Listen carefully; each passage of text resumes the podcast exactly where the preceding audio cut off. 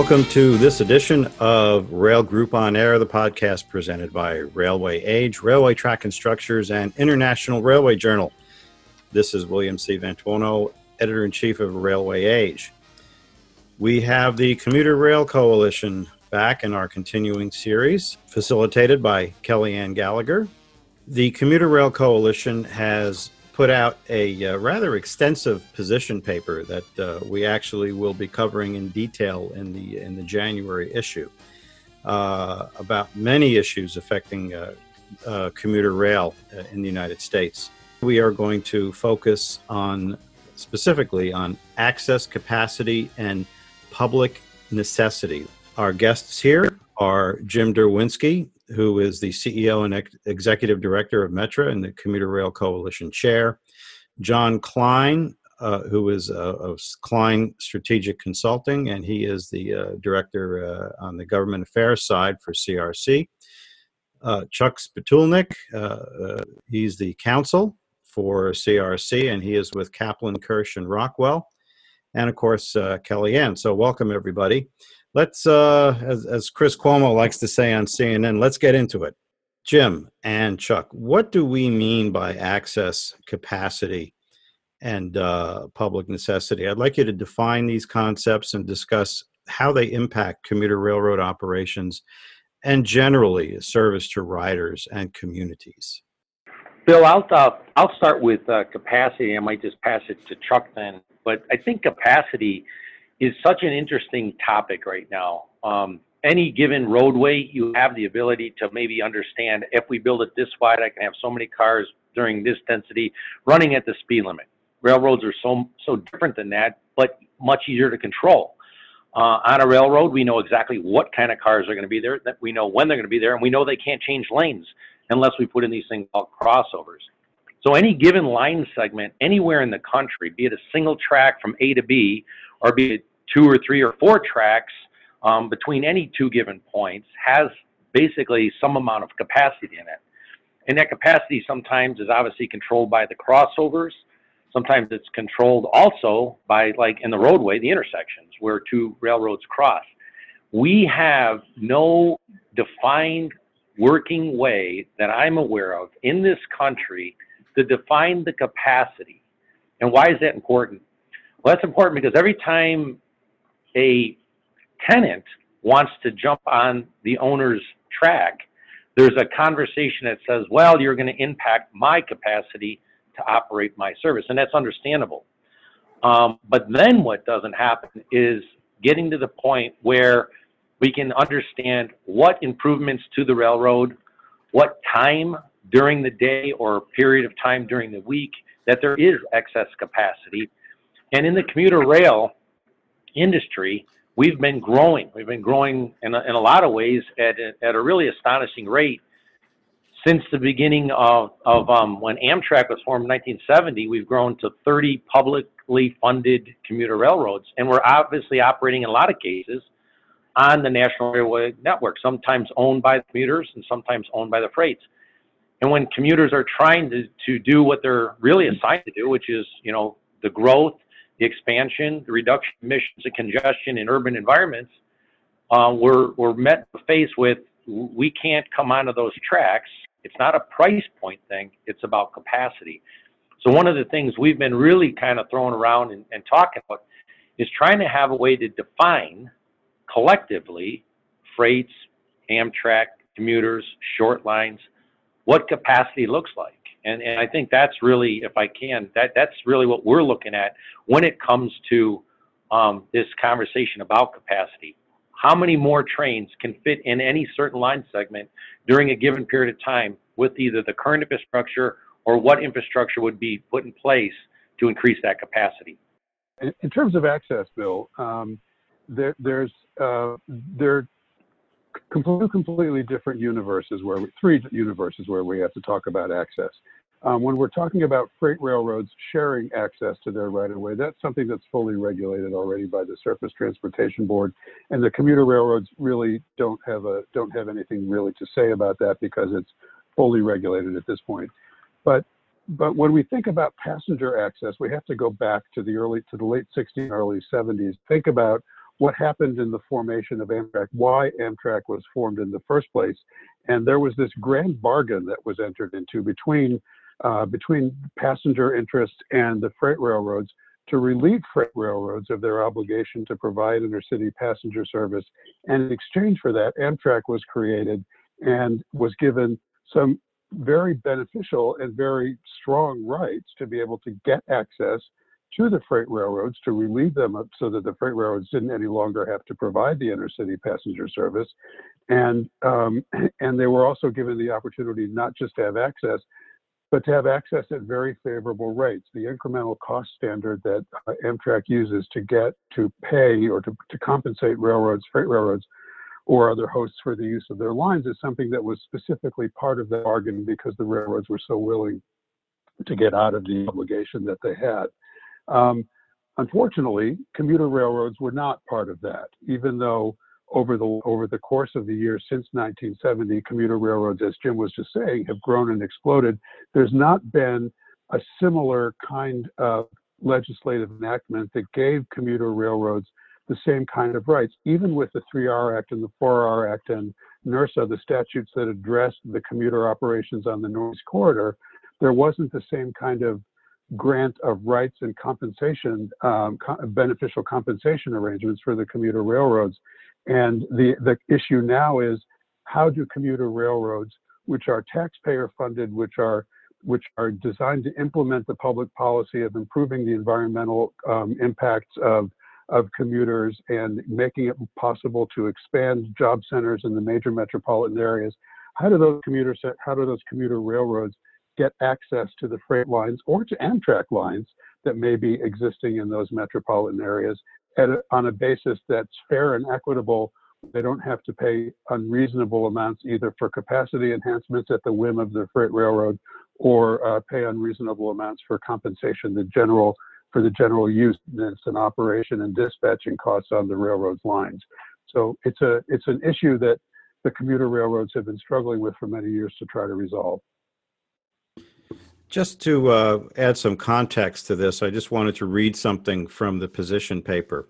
The Commuter Rail Coalition seeks to have Congress acknowledge the common purposes shared by Amtrak and commuter railroads and direct the Surface Transportation Board uh, as provided under Section 12 of the uh, Reauthorization Act to investigate the terms for existing agreements and the compensation received by Amtrak for the use of their facilities, including rail lines and services. And uh, you note here that uh, in dispute are numerous issues, including fees charged by Amtrak, on time performance calculations, um, Amtrak penalty and incentive payments, liability for events that result in damage to infrastructure. These negotiations nearly always involve nationally or regionally significant railroad issues and thus warrant an examination by the board.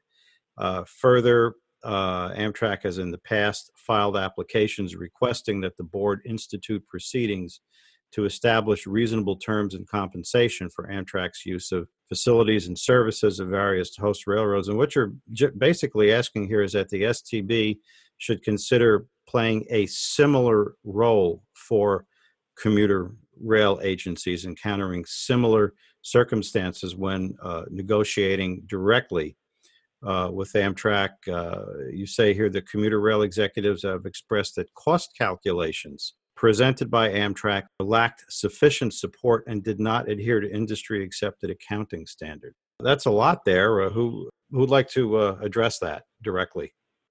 Well, I'll take that, Bill. I'll at least start off with that and look to my colleagues to add to it. In 2006 and 2016, the GAO um, did a, a, uh, report on Amtrak uh, looking at the transparency of their cost accounting standards, and both times recommended that an overhaul basically be done. To this date, um, they've modified certain things, but they nowhere near meet the standards, certainly that I in Chicago have to meet with transparency with regard to my budgets. Um, there seem to be in this in this different world where it, I'll just say it's it's very unclear what you're paying for as a, a tenant or as a user of an Amtrak system, such as a state supported service uh, testified in front of Congress to that. And, and once again, both GAO reports specifically call on Amtrak to look and change their accounting standards. The, the text that you, uh, or that you read also raised um, two separate issues. And one is the way Amtrak charges commuter railroads for use of Amtrak's facilities, which is an issue because you then have two taxpayer funded railroads um, where one has leverage over the other because the commuter railroads don't have I mean, in the Northeast Corridor, they have some statutory rights to get access to Amtrak, and they have the right to go to the STB to get the STB to establish compensation um, for the use of those facilities. Um, but it's not, there's not an equitable statutory arrangement um, that really very clearly sets forth how outside of the Northeast Corridor, how the STB is be setting um, terms and conditions for use of Amtrak's facilities. And then there's the issue that I talked about before, which is the commuter's access to the freights. And there's no start of, a, of, a, of an arrangement or a, a, philosophy or a standard for compensation for commuter railroads access to the freight lines. So Amtrak has, Amtrak and the commuters in the Northeast Corridor have an allocated cost methodology that's been established under PRIIA, but, but that methodology doesn't work anywhere outside the Northeast Corridor. So the, in the conversation that Jim was, was just having, um, where the folks in Chicago want to use some Amtrak facilities, Amtrak has the ability to start wherever it wants to in terms of the compensation that it assesses from the commuters, just as the freight railroads do. So there's really no uh, standard or, or formula that that can be, perhaps with with some adjustments, uh, universally applied uh, across the board, regardless of whether whether it's a commuter railroad operating in Boston or or California or Chicago or or a new start uh, wherever. And that's what you're looking for, some sort of a standard. Yeah, yeah. There's nothing in the current statute that sets that standard for commuter railroads outside the Northeast corridor that are not operating on track, you know, outside the Northeast corridor. Um, and that is exactly what the commuter railroads are looking for: is some kind of a fair, fair basis for compensation to the freights for the use of, or Amtrak for the use of their lines. And this has been talked about for well, I've been around for almost 30 years, and it's uh, and it's probably been talked about long before I came around. Uh, probably going back to, as uh, you folks mentioned, all the way back to about 1970 or so, when the when the freight railroads uh, really started to turn turn their commuter rail operations over to uh, local or state agencies uh, and have them funded in that manner.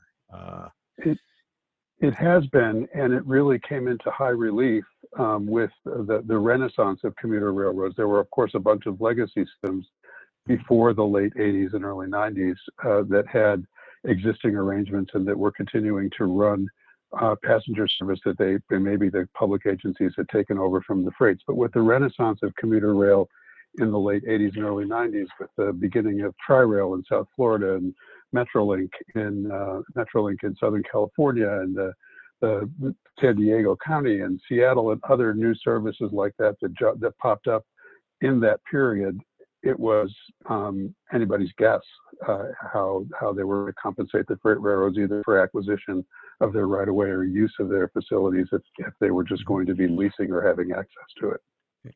Uh, John Klein, I have a question for you. Uh, in uh, today is uh, December 9th. Uh, in a little over a month, we're go, we're going to have a, a new a new administration, new presidential administration in place, and a lot of uh, a lot of new people in in the in the, in the government and the legislative pipeline. Uh, we don't know at this point who is going to be in, in control of, of the Senate. Uh, uh, that, all depends upon one state, Georgia. What is your outlook? What is your feel now for how uh, how things may go uh, in in the Biden administration? Yeah, certainly. I, I think uh, hopeful is is a good term. Um, all the signals point to the fact that um, infrastructure and, and, particularly transportation issues are likely going to be dealt with early in the, in the uh, new Biden administration. Um, you know, it's it's one of those issues uh, that I think there still is the hope for bipartisan cooperation. And if you're if you're a new president with kind of the modern day pressures now that that you have this hundred day clock ticking on you that you're you're supposed to show lots of progress and and success in the first hundred days of your administration. Uh, start to look to things like um, infrastructure measures as a way to accomplish that. And so, I, as best I can gather from the Biden transition people, that really is their focus. That they understand that one of the early things right out of the gate is going to be um, infrastructure and the reauthorization of the FAST Act. So um, that certainly presents an opportunity uh, for uh, for ourselves as well as many others to pursue the policy changes that we're, we're talking about here and that we've been advocating for in recent past. Um, and, you know, it, it comes at a time, I think that's worth mentioning, where things are changing rapidly. And certainly in our world, it's not the only place where we see a lot of change. Uh, we, we've, of course, seen the technological changes with the introduction of uh, positive train control. And, and I think the book is still yet to be written about what exactly that will yield for operating practices and, and changing the way we do business, uh, much in the same way that the next gen air traffic control system is going to change the aviation system and, and capacity issues. Um, and of course, they are also wrestling with the fact that you have uh, uh, drones and, and other autonomous flying vehicles that want to enter the airspace uh, otherwise control the airspace. And how do the, how do you deal with that? How do you provide access for that? Uh, so it seems like you know everybody is facing this and it, it really puts in very stark colors uh, the fact that we don't have a structure for dealing with these changes. The, the natural growth that we've seen over the last 30 years in commuter rail systems across the country and and who knows what's going to happen now as a result of the pandemic I would argue that we're probably going to continue to see even more growth for people living in the outer areas of the cities uh, and necessitating uh, even more uh, service from the likes of commuter rail agencies. Uh, so, you know, we we need to get Congress to focus on these changes. Uh, a to understand the, the, the shortcomings of the current structure that we operate under, and we and we have a lot of data to support that uh, but then, you know, looking forward, where do we want to go? What are we going to, and what are these technological advancements going to yield for us? When we started uh, this series back in um, May uh, or, or, thereabouts, uh, you know, the, the, pandemic was in its early stages and we were just starting to feel the effects of it. Uh, and we didn't see as a nation, uh, really as a world, we didn't we didn't see a, a way out of it. But now we see a light at the end of the tunnel. So uh, it, it, was it would seem to me that uh, uh, if we keep focused on these issues, now that we see a way out of the pandemic and we see a recovery, we see ridership starting to come back, and we see how we uh, as agencies, we, we can make adjustments to our operations and take advantage of some of this technology that also is evolving. Uh, positive train control. PTC is going to evolve. It's evolving toward the the next generation 2.0. Uh, a lot of opportunities, technological advances that can help capacity, that that can help uh, interface between freight trains and passenger trains. Uh, uh as much as this is a tough time, would you say that uh, uh, this there's there's a lot of opportunity here? We just have to know what to do with it. I would agree with that. Um, I think that uh, the opportunity is there as, as Congress uh, begins and, and policymakers in the Biden administration too are going to really look at these changes that we're heading toward demographic changes, the results of uh, travel patterns from the pandemic, and just you know uh, technological developments in uh, that are moving very quickly. Um, so, so I think um, it's uh, it's an opportunity. It's it's not an easy solution. You know, we we talk about um, you know we in the past we've we've seen uh, efforts to bring in a third party arbitration uh, role to uh, to navigate and help uh, try to come to resolution between the parties on these access issues. Uh, that has not been realized. That's a that's a potential option that still lays out there. Uh, you have the STB, which which plays a similar role and could play a role. Uh, you also have the FRA that could play a role. Um, I, you know, personally think it's really not up their alley uh, to to get into these issues, um, but nonetheless, uh, uh, they do deal with uh, issues, and and you know, it's the sort of thing that they could uh, resolve in a hearing examiner type type structure. But um, I, I, think there's a number of these options out there. All of them have their pros and cons, and you know, it, it necessitates really a, a good a good policy discussion with members of Congress and with the administration. I wanted to touch upon uh, the uh, the Federal Railroad Administration.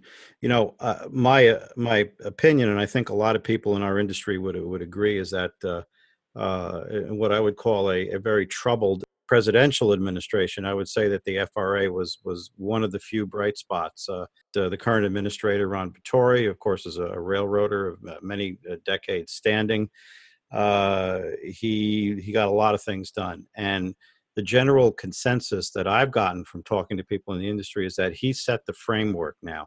He's leaving an organization that is much better suited to dealing with, uh, with, with, not only with safety, but also with technology.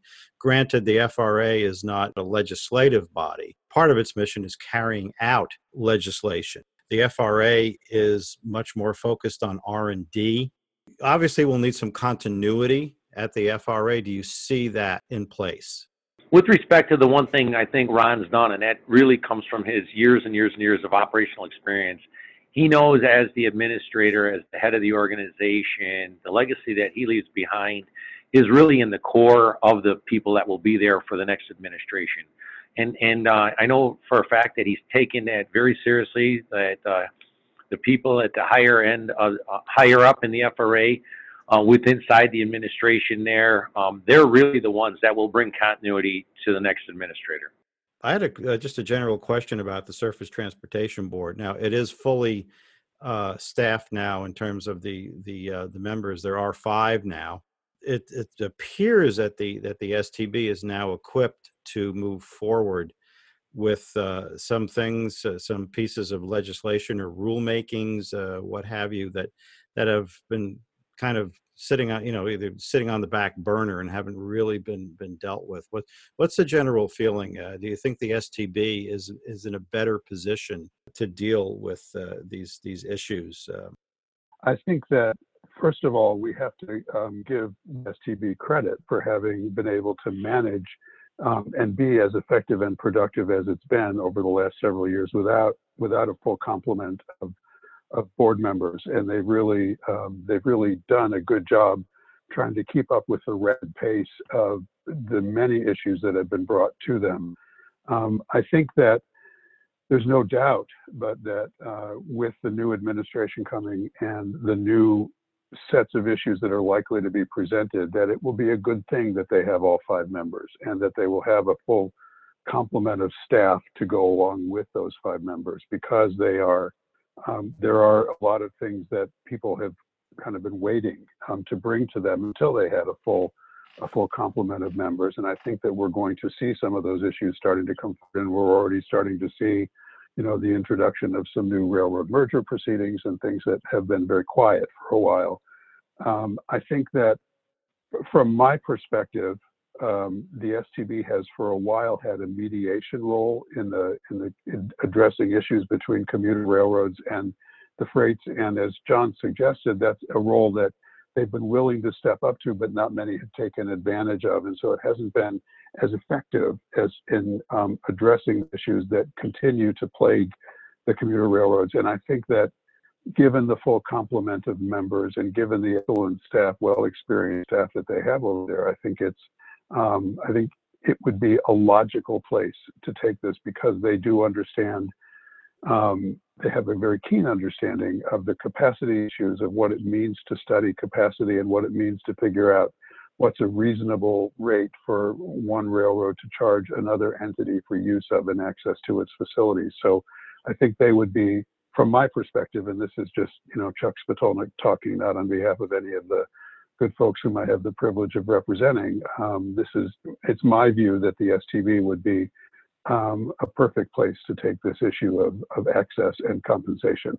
I certainly agree with Chuck's position on they would be the perfect place to take it. I mean, when you look amongst the alternatives to this, it's uh, staring each other in the face or using the U.S. court system. Um, and that's really not the place it belongs. Trust me, I know. So, what I, I would say, you know, the big thing to your question, Bill, about what do I think about it? I really think that I hope in the in the uh, new administration that Congress has the ability and the time to really start listening to some of this because obviously this is going to take a congressional change to give the authority deeper to the STB where we feel it belongs. Right now, commuter has very little places to adjudicate any of its disputes. Uh, Bill, I, I guess I would just I would just add, uh, you know, echo Jim's point is that, uh, uh and also what Chuck was pointing out too, that this uh, the STB would seem to be the logical place, uh, and, and, there currently does not exist that authority uh, to to grab this issue, um, and nor is the STB seeking it out. I mean, you know, there's there's some ways that you can get authority. It's either legislatively or you can convince executive uh, branch agency to kind of expand on their own their their uh, their viewpoint on what they want to do. Uh, you know, certainly my impression is the STB is not seeking this out at all. Um, and the only way that it is going to occur, uh, having the STB uh, with this uh, authority, is with a legislative solution. I wanted to ask uh, or get some perspective on the how shall we say the uh, perspective at the at the big railroads at the class one railroads. There has been a very gradual uh, change in leadership.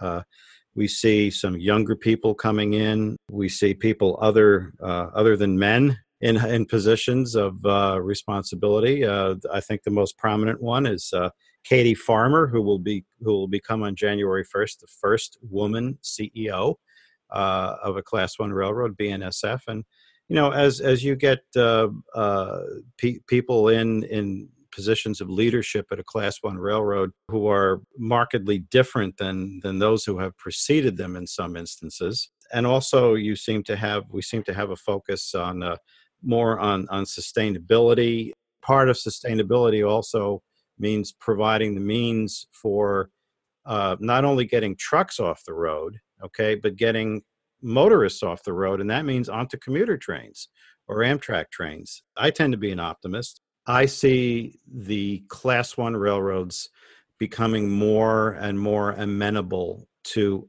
hosting passenger services un, under the right circumstances and not not being so rigid. Uh, some railroads will will react more positively than others. Uh, what what's your perspectives. And of course, we have here Jim. Jim, you deal with UP, you deal with BNSF.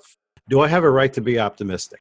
You have a right to be optimistic, certainly, and I and I think some of the things that really move the optimism are are not just a direct moving a train in Chicago or anywhere in the country, but it's that eventual relationship with that the commuter railroad, its governmental you know authority inside its region, and the partnership eventually with the federal side that eventually ties to the bigger railroads, the class ones. Here in Chicago, we operate with 14 railroads. And so see it up and down the gamut, everything from absolutely what can we do to help you to no.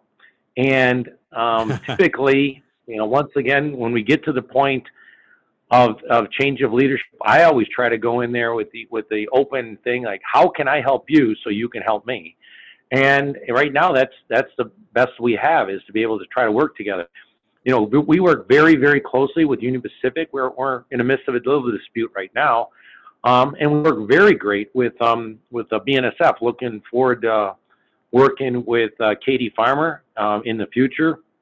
Really, the BNSF has been it's been incredible to work with here in Chicago, and, and the the amount of focus that they put toward that commuter product they know directly that even though it says Metra side of the train, that people are up and down that line are very well aware that the BNSF is actually the one pulling the levers, making this happen. And and so there's accolades that go much beyond um, having having your name on the train when, when it comes to um, the far reaches of this. I mean, certainly um, this is just one state. The BNSF's also working in Minnesota, Seattle, in California.